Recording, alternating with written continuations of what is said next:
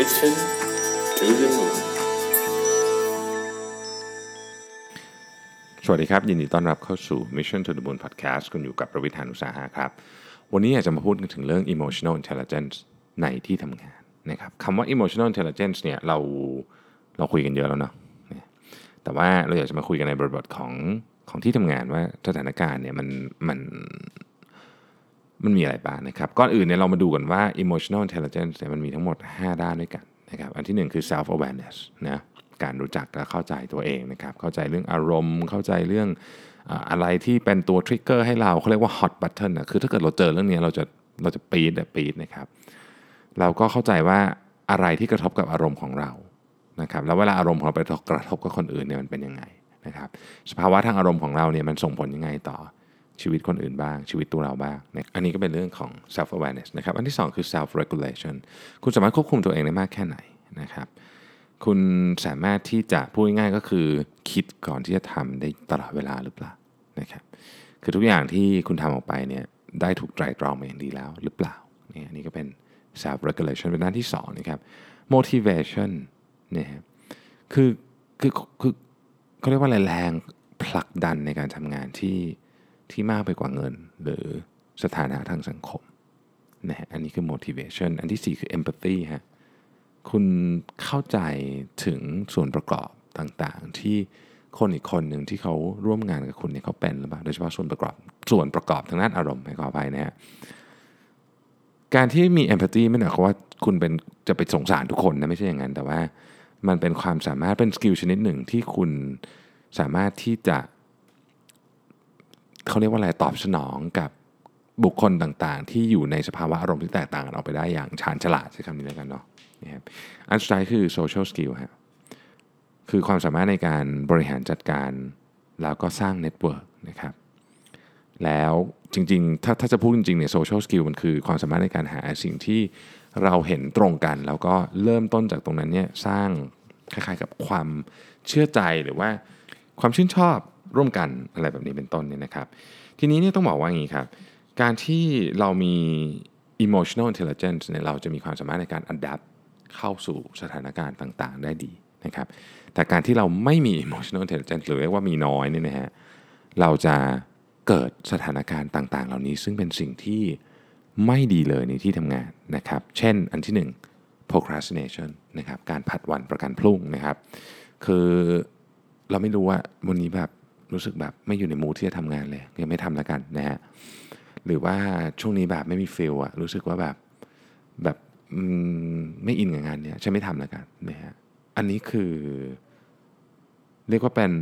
maladaptive คือตรงข้ามกับคำว่า adaptive นะฮะอันที่สองคือ denial นะครับปฏิเสธเนาะฉันไม่ได้เป็นคนแบบนี้หรอก คนอื่นผิดฉันถูกนะความคิดคนอื่นผิดนะฉันทำถูกแล้ว นะครับอะไรอย่างนี้เป็นต้นนะครับ ก็คือปฏิเสธหมดแล้วก็ขังตัวเองอยู่ใน เรียกว่าเซฟโซนเล็ก ๆ ที่ตัวเองสร้างขึ้นมานะครับ อันต่อไปก็คือคุ้นคิดบนไปบนมาโอ้คิดไม่จบสักทีเอ๊ะถ้าเกิดคนนั้นทำแบบนี้ฉันจะเป็นยังไง คนนี้ทำแบบนั้นฉันจะเป็นยังไง เขาต้องผิดแน่เลยเพราะเขาทำแบบนั้นฉันเลยทำแบบนี้ แล้วพอฉันทำแบบนี้คนนู้นก็เลยทำแบบนั้นแล้ววนกลับมาทำแบบนี้กับฉันอีกเลยวนอยู่นั่นนะนะฮะไม่จบไม่สิ้นสักทีนะครับ อันที่สี่ความอิจฉาครับ jealousy ฮะ ถ้าเกิดว่าเราไม่มี emotional intelligence เนี่ยเพื่อนเราได้โปรโมทในตำแหน่งที่เราอยากได้ เราไม่เห็นจริงๆเลยว่าข้อบกพร่องของเราคืออะไร หรือเราอาจจะแบบเฮ้ยคนนี้เป็นถูกโปรโมทขึ้นมาเป็นหัวหน้าเราได้ไงว่าเราเก่งกว่าตั้งเยอะนะฮะเราไม่แม้แต่จะพิจารณาว่าข้อบกพร่องของเราคืออะไรนะครับ ข้อ 5 นี่ก็ไปนี่นะฮะ self sabotage ก็คือแบบพาตัวเองลงเหวไปเลยนะครับ ก็มีนะฮะ ข้อ6ก็เป็น aggressiveness นะครับ พอ emotional intelligence ไม่ดีกลายเป็นคนก้าวร้าวนะพูดจาอะไรก็เสียงดังอารมณ์ขึ้นตลอดเวลานะครับอาอาจจะโยนข้าวโยนของทุกโต๊ะปึงปังอะไรแบบนี้เป็นต้นนะครับ ข้อที่7นะฮะ defensiveness คือปิดตาแล้วชี้นิ้วคนอื่นอย่างเดียวนะครับ ฉันไม่ผิดคนนู้นผิด ฉันไม่ผิดคนนั้นผิด ความผิดนี้เกิดจากคนนู้นทำผิด ความผิดนี้เกิดจากคนนั้นทำผิด ความผิดพลาดนี้ไม่ใช่ความผิดของฉันแต่เป็นความผิดของคนอื่นนี่อันนี้เรียกว่าเป็น defensiveness อันสุดท้ายเนี่ยเป็นอันที่น่าเป็นห่วงที่สุด ต้องใช้คำนี้นะฮะผมผมค่อนข้างที่จะรู้สึกหวั่นหวั่นใจนะหวั่นใจกับคนประเภทนี้เขาเรียกว่า passive aggressiveness เนี่ย passive aggressiveness คืออะไร มันเป็นถ้าแปลภาษาไทยเลยเนี่ยตามพจนานุกรมเขาเรียกว่าการประพฤติร้ายทางอ้อมนะฮะ เช่นเราอยากตั้งใจให้ใครหงุดหงิดทำให้คนหงุดหงิดแล้วบอกว่า อ้าว ฉันไม่รู้ว่าสิ่งนี้เป็นสิ่งที่เธอไม่ชอบเหรอ มันรบกวนจิตใจเธอเหรอ มันทำให้เธอรู้สึกไม่สบายใจเหรอทำแบบหน้าแบวๆใส่อะไรเงี้ยนะฮะ อันนี้เป็น passive aggressiveness นะครับ หรือแทนที่จะแบบมีอะไรคุยกันตรงๆ ก็ไปทำ condition รอบล้อมคนนั้นที่เราดูดี แต่ว่าเขาเครียดเลย นะครับก็มีการปล่อยข่าวบ้างอะไรบ้างที่แบบฉันฉันดูเป็นแบบพระเอกนางเอกสุดแต่ว่าคนอื่นแบบเละไปเลยอะไรเงี้ยนะฮะอันนี้ก็คือ passive aggressiveness สิ่งที่ผมบอกน่ากลัวคือว่ากลุ่มคนประเภทนี้เนี่ยจะทำอะไรที่เป็นลักษณะหน้าไหว้หลังหลอกนะครับต่อหน้าพูดดีนะครับดูแล้วเป็นพักเป็นพวกกับเรานะครับพอหันหลังปุ๊บเท่านั้นแหละนะฮะใส่เลยนะฮะอันนี้เป็นเป็นสิ่งที่น่ากลัวที่สุดเลยนะครับ ทีนี้ต้องมาบอกว่าในกระบวนการของการทำเรื่อง เรื่องของ emotional intelligence นะครับทั้ง 5 component นี่มีอะไรบ้าง เอาเรื่อง self awareness ก่อนนะครับดรทาชาอูริชนะผมเคยพูดถึงท่านหลายทีแล้ว บอกว่า self awareness เนี่ยเป็นสกิลที่สำคัญที่สุดของศตวรรษที่ 21 นะครับ โดยเฉพาะคนที่ต้องการจะเป็นผู้นำต้องมี self awareness ทำไมถึงเป็นอย่างนั้นนะฮะมันมีคำพูดหนึ่งก็บอกว่า leaders are surrounded by walls mirrors and liars นะครับผู้นำเนี่ยถูกล้อมรอบไปด้วยกำแพง กระจกและคนโกหกนะครับลองเราลองมาพิจารณาเรื่องนี้ดูนะครับกำแพงคืออะไรครับกำแพงกั้นเสียงจากสิ่งที่เราไม่อยากได้ยินนะเราไม่อยากได้ยินอะไรเราก็เรามันมีวิธีหรือบางคนบางคนก็อาจจะไม่อยากให้เราได้ยินนะครับ เพื่อให้เราได้ฟังแต่สิ่งที่รู้สึกว่าเออสบายใจนะครับ อันที่สองคือ mirrors ครับหัวหน้าจำนวนมากเนี่ยมองเห็นแต่ตัวเองในกระจก เพราะว่ามั่นใจไงนะตัวเองขึ้นมาถึงตรงนี้ได้ก็มีความสามารถนะครับเก่ง อีโก้ก็มาเนะ liars ก็คือคนโกหกเนี่ยจริง ๆ คนรอบๆตัวเนี่ยน่ากลัวนะ เพราะว่าบางทีเนี่ยเขาไม่ได้ตั้งใจจะโกหกเรานะครับ แต่เขากลัวเขากลัวที่จะบอกความจริงกับเรา เราก็เลยได้ฟังความจริงแค่เพียงครึ่งหนึ่งเท่านั้นเองเนี่ยอีกครึ่งหนึ่งเขาไม่บอกเขากลัวเรา เรียกว่าอาจจะกลัวเราปีดอะเนี่ยก็เลยไม่บอก แต่ว่ามันกลายเป็นอันตรายครับ เพราะว่าเราทั้งหมดทั้งมวลเนี่ยมันคือสารที่มาถึงเราเนี่ยถึงตัวคนที่เป็นหัวหน้าเนี่ยมันถูกบิดเบือนไปเยอะมาก นะมันถูกบิดเบือนไปเยอะมากจนกระทั่งเรา เราเอาข้อมูลผิดๆเหล่านี้ไปตัดสินใจ ดังนั้น self awareness เนี่ยจะช่วยเรื่องนี้นะครับ สิ่งที่สำคัญที่สุดของ self awareness มีด้วยกันทั้งหมด 3 อย่างนะครับ อันที่ 1 คือ self confidence พอพูดอย่างนี้ปุ๊บเนี่ยหลายคนน่าจะแบบเอ๊ะ self confidence นี่เรายิ่งมั่นใจในตัวเอง เรายิ่งจะไม่มี self awareness หรือเปล่านะครับคือต้องบอกอย่างนี้ครับ ความหมายคำว่า self confidence เนี่ยคือเรา ใช้คำว่าหนักแน่นแล้วกันนะหนักแน่นกับ character ของเราหนักแน่นกับความสามารถของเรา ไม่ใช่ว่าเปลี่ยนไม่ได้นะ แต่ว่าไม่โลเลนะครับนะฮะมีความมีความมีความเขาเรียกว่าหนักแน่นแข็งแกร่งนะครับเป็นที่พึ่งได้นะฮะอันที่สองคือ realistic self assessment นะครับเวลาตอนสิ้นปีเราต้องทำ self assessment เนาะเวลาส่งประเมินผลเนี่ยถ้าไม่ต้องทำอย่างนั้นเนี่ยเราสามารถที่จะประเมินตัวเองได้ตลอดเวลาอย่างถูกต้องตามความเป็นจริงหรือเปล่า นะครับคำว่าอย่างจุดถูกต้องตามความเป็นจริงหรือเปล่าก็คือ เราต้องเอา feedback คนอื่นมาบอกด้วยนะแล้วเราก็ดูว่าสิ่งที่เรามองตัวเองในเรื่องนี้กับสิ่งที่คนอื่นมองนะครับอย่างตรงไปตรงมาเนี่ยมันถูกต้องหรือเปล่านี่ครับแต่ feedback เป็นของที่อย่างที่ผมเคยพูดไปหลายครั้งแล้วเป็นของที่มีความอันตรายด้วย เป็นของที่ดีมากแต่มีความอันตราย ถ้าเรารับมันอย่างไม่ถูกต้อง หรือคนส่งสารส่งให้เราจะ ผิดไปนิดหน่อยอะไรเงี้ยนะครับ จาก feedback มันจะกลายเป็นการ attack กันได้ ซึ่งอันเนี้ยเดี๋ยวจะคุยให้ฟังในตอนนึงว่า feedback เป็นเรื่องละเอียดอ่อนนะครับ ผมเองเนี่ยที่ผ่านมาพูดเรื่อง feedback เยอะ แต่ผมเนี่ยพลาดไปเรื่องหนึ่งนะ คือผมเนี่ยไม่ได้ไม่ได้ train เรื่องการให้ feedback ที่ถูกต้อง ซึ่งหนึ่งใน training ของปีหน้านะครับ คือปีหน้าเนี่ยผมจะ train ทีมงานของสีจานเองเยอะมากหนึ่งใน training สำคัญที่ผมจะทำคือ how to give a, a good feedback คำว่า good feedback ไม่ไม่ใช่ feedback แบบที่ชม แต่เป็น feedback ประเภทที่ดี คือคุณจะให้ negative feedback ก็ได้ แต่ว่ามันจะต้องเป็น negative feedback ที่ดี และถูกให้ในสภาวะทางอารมณ์ที่เป็นกลางนะครับเพราะฉะนั้น self assessment คือคุณสามารถประเมินตัวเองได้ดีแค่ไหนนะครับโดยเวลาประเมินตัวเองแล้วเนี่ยเราก็ต้องให้คนอื่นประเมินด้วยว่ามันใกล้เคียงกับความเป็นจริงไหม ถ้าคุณมีความสามารถนี้ติดอยู่กับตัวนะครับ คุณจะมี self awareness ที่ดีมากนะฮะเลือก self awareness จบไป นะฮะอันที่สองเป็น self regulation self regulation เนี่ยคือความสามารถในการควบคุมตัวเองนะครับต้องเข้าใจอย่างนี้ก่อนว่า อารมณ์เนี่ยมันเป็นการติดต่อชนิดหนึ่งนะคือ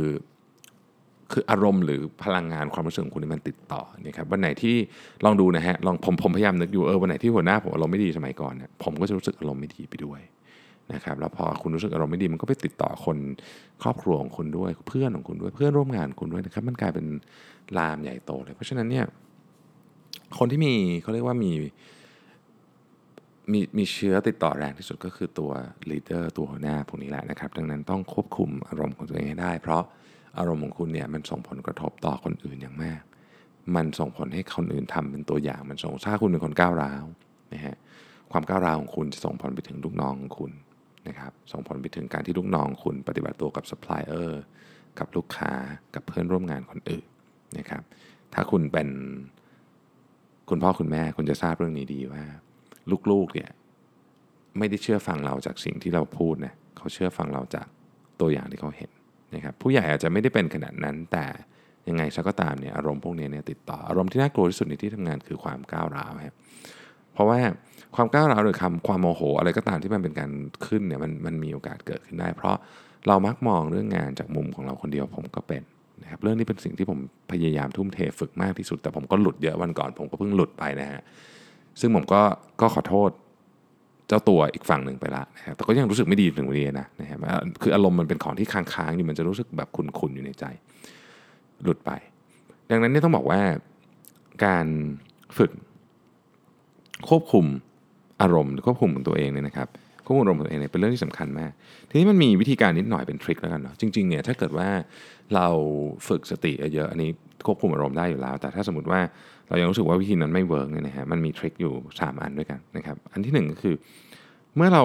คือคือเวลาอารมณ์เราขึ้นเนี่ยนะฮะเวลาเราขึ้นเนี่ยมันจะมีสัญญาณบางอย่างบอก หลายคนจะแบบคอแห้ง บางคนจะแบบรู้สึก หน้าร้อนๆอะไรอย่างเงี้ยนะครับถ้าเราสังเกตอาการพวกนี้ได้เนี่ยเพราะว่าอาการพวกนี้มันไม่ใช่เกิดขึ้นมาครั้งแรกมันเกิดมันมีมันมีเรียกว่ามันมีมันเกิดขึ้นมานับครั้งไม่ถ้วนแล้วเพียงแต่เราเคยสังเกตหรือเปล่านี่เพราะเราเพราะเรามีอาการแบบนี้ปุ๊บเนี่ยหลังจากนั้นเนี่ยถ้าเราพูดเราไม่คิดเลยเนี่ยคำพูดเราจะแรงเสมอสมมติเป็นแบบนี้นะครับก็แปลว่าอันนี้เป็น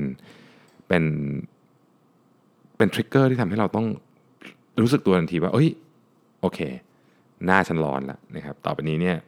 ฉันขึ้นแล้วนะตอนนี้ฉันขึ้นแล้วรู้สึกตัวว่าฉันขึ้นแล้วนะฮะ ยังไม่ต้องทำอะไรกับมันนะครับ ทีนี้เนี่ยพอขึ้นปุ๊บเนี่ยสิ่งที่สิ่งที่พยายามนึกไว้เลยนะคือว่าเฮ้ยถ้าเกิดเรื่องเนี่ยเรามองจากมุมของคนข้างนอกเนี่ยมันจะเป็นยังไงนะครับคือคือประเด็นคือหลายครั้งเนี่ยนะครับ เวลาทะเลาะกันเนี่ยเราไม่ได้ทะเลาะกัน เพราะว่าเรื่องราวอะไรนะมันเพราะว่าเราไปเหมือนกับไปโจมตี personality ของอีกคนหนึ่งบอกว่าเฮ้ยคุณแม่เป็นคนแบบนี้คุณคนที่แบบอะไรอะแบบ เหยาะแยะ คุณแม่เป็นคนอะไรอย่างเงี้ยนึกออกไหมคือไปโจมตีเรื่อง personality ของคนหนึ่งกลายเป็นว่าที่ทะเลาะกันทะเลาะเรื่องอะไรก็ไม่รู้ เรื่องของเรื่องมันคืออะไรก็ไม่รู้นะครับ เรื่องนี้มันอาจจะไม่ได้เกี่ยวอะไรกับตัวคุณเลยก็ได้ถอยออกมองหนึ่งสเต็ปว่าจริงๆเราต้นเรื่องมันคืออะไรกันแน่บางทีมันอาจจะเป็นเรื่องเขาพูดผิดหูเรานิดเดียวเราก็ใส่เลย ไม่ไม่ใช่เพราะว่าเรา เรารู้สึกว่าเขาพูดผิดนะคือเราเราเราไม่ได้รู้สึกว่าเขาพูดผิดเราบางทีเรารู้สึกว่าว่าว่าเขาพูดถูก แต่ว่าเราเรายืนกรานในสิ่งที่เราเป็นมากคือเราอยู่ยืนยืนกรานแบ็คความเชื่อของเรามากจนเราถอยไม่ได้ คุณเคยรู้สึกแบบนั้นไหมคือมันขึ้นมันมันลงไม่ได้ มันถอยไม่ได้ เราก็เลยต้องเรียกว่าตะแบงต่อไปกับไอ้เรื่องที่บางทีเราอาจจะไม่ได้เห็นด้วยขนาดนั้นด้วยซ้ำแต่ว่าเราต้องดิเฟนต์เพราะมันเป็นโพสิชันที่ที่เราพามาแล้วเราขึ้นมาแล้วนะครับนั้นก็ต้องอันนี้ก็ต้องก็ต้องระวังทีนี้อันที่สามเป็นเทคนิคที่ ผมพยายามใช้เนี่ยคือเวลาโมโหเนี่ยผมจะคล้ายๆกับจับขอบอะไรสักอย่างหรือว่าบีบปากกาก็ได้ ให้เรารู้สึกว่าตอนนี้เราเรามีสติเรารีลีสความโมโหไปกับขอบโต๊ะกับปากกา ให้เราเข้าใจหรือว่าจะมองไปที่อย่าไปมองหน้าคนที่กำลังคุยด้วยอยู่นะมองไปที่อื่นอะไรเงี้ยครับให้แบบรู้สึกว่าโอเคแล้วก็หายใจลึกๆเนาะที่เขาบอกว่าให้นับหนึ่งถึงสินี่เป็นเรื่องจริงนะแต่ว่า ผมพบว่านับหนึ่งถึงสิบมันช้าเกินไปไม่ทันนะฮะเอาอย่างเงี้ยจับอะไรอยู่ก็เออนึกได้เฮ้ยเราต้องควบคุมอารมณ์ให้ได้นะครับอันนี้ก็คือ self regulation นะซึ่งการที่คุณมี self regulation ที่ดีเนี่ยนะครับ คุณจะเป็นคนที่คนเชื่อถือ คนที่มีอารมณ์ที่นิ่งนะครับสามารถรับเรื่องดีเรื่องร้ายได้ แล้วก็สามารถดำเนินงานต่อได้อย่างเขาเรียกว่ามีสติเนี่ยคนจะเชื่อถือ ครับอันนั้นขั้นที่ 1 ของ self regulation อันที่2เนี่ย self regulation คือคุณเปิดที่จะรับการเปลี่ยนแปลงเสมอ คือการเปลี่ยนแปลงเข้ามาคุณก็รู้สึกว่าโอเคฉันฉันก็มันก็จะบอกว่าสิ่งใดเกิดขึ้นแล้ว สิ่งนั้นดีเสมอก็ได้นะครับ ก็การเปลี่ยนแปลงก็ดีนะครับ แล้วก็เมื่อมีความไม่แน่นอนนะครับ ก็รู้สึกว่าไม่ได้เดือดร้อนอะไรนี่ยสามารถที่จะอยู่ความไม่แน่นอนได้ครับไม่จำเป็นต้องหาสิ่งที่แน่นอนตลอดเวลา เพราะในโลกนี้เนี่ยมันเต็มไปด้วยความไม่แน่นอน นี่คือ self regulation นะครับ อันที่ 3 คือ motivation motivation คือเป็นเป็น passion นะฮะในการทำงานที่ไม่ใช่แค่เรื่องเงินหรือเรื่องสถานะนะครับ คือคนที่มี motivation เยอะๆเนี่ยจะมีแนวโน้มที่จะตามหาความสำเร็จตามหาเป้าหมายเนี่ยด้วยพลังงานที่เยอะกว่า และมีความอึดมากกว่า นะครับ คือสิ่งที่เราจะเห็นชัดๆคนที่มี motivation คือมีวินัยมาก แบบสู้ไม่ถอยเลยเนี่ยนะครับ แล้วก็มีความเขาเรียกว่ามีมีจะใช้คำว่าทัศนคติในเชิงบวกก็ได้ก็คือคือคือมองโลกในแง่ดี แต่ไม่ได้แบบโอ้โห ฉันจะแบบทุกอย่างจะต้องแบบโตขึ้น 50%ไม่ใช่อย่างนั้นนะครับนนั้นไม่ใช่คำว่ามองโลกในแง่ดีเขามองโลกในแง่ดีเนี่ยหมายถึงว่ามีทัศนคติในในเรื่องนั้นๆเนี่ยว่าว่ามันจะมีทางออกที่ดี ไม่ว่าเรื่องมันจะแย่แค่ไหนก็ตามนะครับ แม้ว่าจะพบกับความล้มเหลว ก็มีทัศนคติที่ดีได้นะครับ อันที่ 3 คือ organizational commitment นะฮะคือว่า เห็นองค์กรมาก่อน คนที่เห็นองค์กรมาก่อน เห็นพักพวกมาก่อน เห็นอะไรมาก่อนเนี่ยจะทำให้องค์กรแข็งแรงนะครับ ข้อที่ 4 empathy ฮะ empathy เนี่ยเป็นเป็นความสามารถในการเข้าใจคนอื่น โดยเฉพาะในเชิงอารมณ์ เนี่ยไม่ได้หมายความว่าคุณจะต้องไปสงสงสงสารหรือเวทนาเขานะแต่คุณต้องเข้าใจว่าเขาทำแบบนี้เพราะอะไรพยายามหาคำตอบในเรื่องนั้น ช่างสงสัยแล้วก็ พยายามที่จะมีมีคือมีมีความละเอียดอ่อนกับความแตกต่างเนี่ยเข้าใจว่าคนเรามีแบ็กกราวด์ที่แตกต่างกันออกไป เขามีเหตุผลในการทำสิ่งที่เขาทำเราอาจจะไม่ชอบสิ่งที่เขาทำแต่ว่า ถ้าเราเป็นคนที่มีเอมพัตตีเนี่ยเราจะพยายามสืบค้นว่าต้นเหตุมาจากอะไรบางทีเราอยากจะไปแก้ที่ต้นเหตุของเขามากกว่าอาการที่เขาทำออกมา เราไม่ชอบอาการคนนี้เลย แต่ว่าถ้าเรามีเอมพัตตีเราสามารถที่จะอยู่กับเขาได้ทำงานกับเขาได้นะครับ เราพยายามที่จะเข้าใจเขาแล้วมีความช่างสงสัยนะครับ เรามีความอยากที่จะที่จะสร้างความสัมพันธ์ที่ดีกับคนคนอื่นนะครับ ซึ่งคนที่มีเอมพัตตีเนี่ย จะทำงานร่วมคนอื่นง่ายมากแล้วก็จะเป็นที่รักของลูกน้อง ลูกค้า หัวหน้าเพื่อนร่วมงานด้วยนะครับ สุดท้ายคือ social skill ครับ อันนี้คือการสร้างความสัมพันธ์ในที่ทำงานในเชิงบริบทของธุรกิจนะครับ เวลาเราบอกว่าต้องสร้าง connection เนี่ยไอ้นี่แหละคือ connection ประเภทหนึ่งนะครับคำว่า social skill ไม่ได้หมายความว่าคุณจะต้องออกไปปาร์ตี้นะฮะหรืออะไรอย่างนี้ไม่ใช่ไม่ใช่ประเด็นนั้นคำว่า social skill คือ คุณสามารถที่จะ สร้าง network แห่งความแห่งแห่งบุคคลรอบๆตัวคุณที่เขาสนใจเรื่องเดียวกับคุณได้ไหมนะครับมีมีความเห็นที่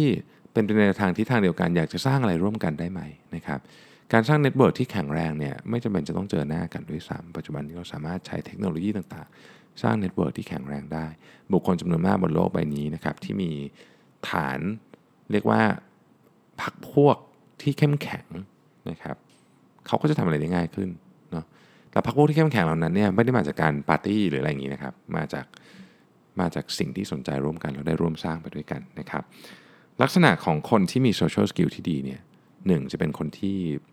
สามารถสร้างความเปลี่ยนแปลงได้ เวลาต้องการที่จะเอา change มา implement ในองค์กรเนี่ยคุณต้องหาคนที่มี social skill ที่ดีนะเพราะว่าต่อให้คนเก่งแค่ไหนแต่ social skill ไม่ดีเนี่ยคุณเอา change ไปเนี่ยคนก็ไม่ฟังกันแรกละนะคนเหล่านี้จะมีวิธีการพูด เรื่องที่ต้องการจะสื่อให้ได้ออกมาอย่าง คมที่สุดชัดเจนที่สุดนะครับ แล้วก็น่าฟังที่สุดด้วยนะครับ ข้อที่ 2 มี persuasiveness นะครับความสามารถในการโน้มน้าวจิตใจคนอื่นนะครับอันนี้นี่คือเรียกว่าเวลาเราเวลาเราจะเล่าเรื่องให้ใครฟังเนี่ยมันจะต้องมีวิธีการเล่านะครับนำเสนอเรื่องนำเสนอข้อมูล support นะครับนำเสนอตัวอย่างนะครับแล้วก็นำเสนอประโยชน์ที่คนฟังจะได้จากเรื่องอะไรพวกนี้เพราะพวกนี้เป็นความสามารถในการ persuade คนอื่นนะครับ ข้อสุดท้ายนะครับ คนที่มี social skill เนี่ยจะพยายามหา solution ที่เป็น win-win เสมอ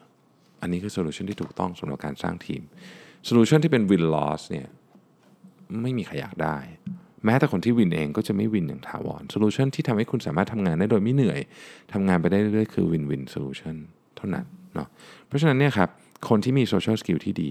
ก็จะสามารถทำเรื่องพวกนี้ได้นะครับ ผมขออนุญาตทบทวน 5 ด้านของ emotional intelligence อีกครั้งหนึ่งนะครับ อันที่ 1 self awareness อันที่ 2 self regulation นะครับ อันที่ 3 motivation อันที่ 4 empathy และอันที่ 5 social skill นะครับ เป็นเรื่องที่สำคัญมาก มีคนบอกว่า EQ เนี่ยอาจจะสำคัญไม่แพ้ IQ หรืออาจจะสำคัญกว่าด้วยซ้ำในบางบริบทของงาน แต่สิ่งที่แน่นอนก็คือ ยิ่งคุณตำแหน่งสูงขึ้นไปเท่าไหร่ในองค์กร ยิ่งคุณต้องการที่จะก้าวหน้าเข้าไปเท่าไหร่ในอาชีพการงานของคุณเนี่ยนะครับ EQ เป็นเรื่องที่ขาดไม่ได้ EQ เนี่ยความโชคดีของมันคือมันเป็น skill ครับ มันสามารถฝึกได้ดังนั้น ต้องเริ่มฝึกนะ ตัวผมเองก็ไม่ได้เป็นคนที่ EQ ดีเด่อะไรมากมาย แต่ผมเชื่อว่าในปีหนึ่งที่ผ่านมานี้มีพัฒนาการเรื่องนี้ประมาณหนึ่งผมไม่ได้พูดเองนะครับ อันนี้ผมได้ feedback จากหลายคนมา แต่ก็ยังมีสิ่งที่ต้องแก้ไขเยอะ ผมก็ยังห่างไกลจากคนที่สามารถที่จะ regulate เรื่องต่างๆ ของชีวิตโดยเฉพาะในด้านอารมณ์ได้นะครับ ก็ฝึกกันต่อไปนะครับ วันนี้ขอบคุณมากนะครับที่ติดตาม Mission to the Moon Podcast แล้วเราพบกันใหม่ในวันพรุ่งนี้ครับ สวัสดีครับ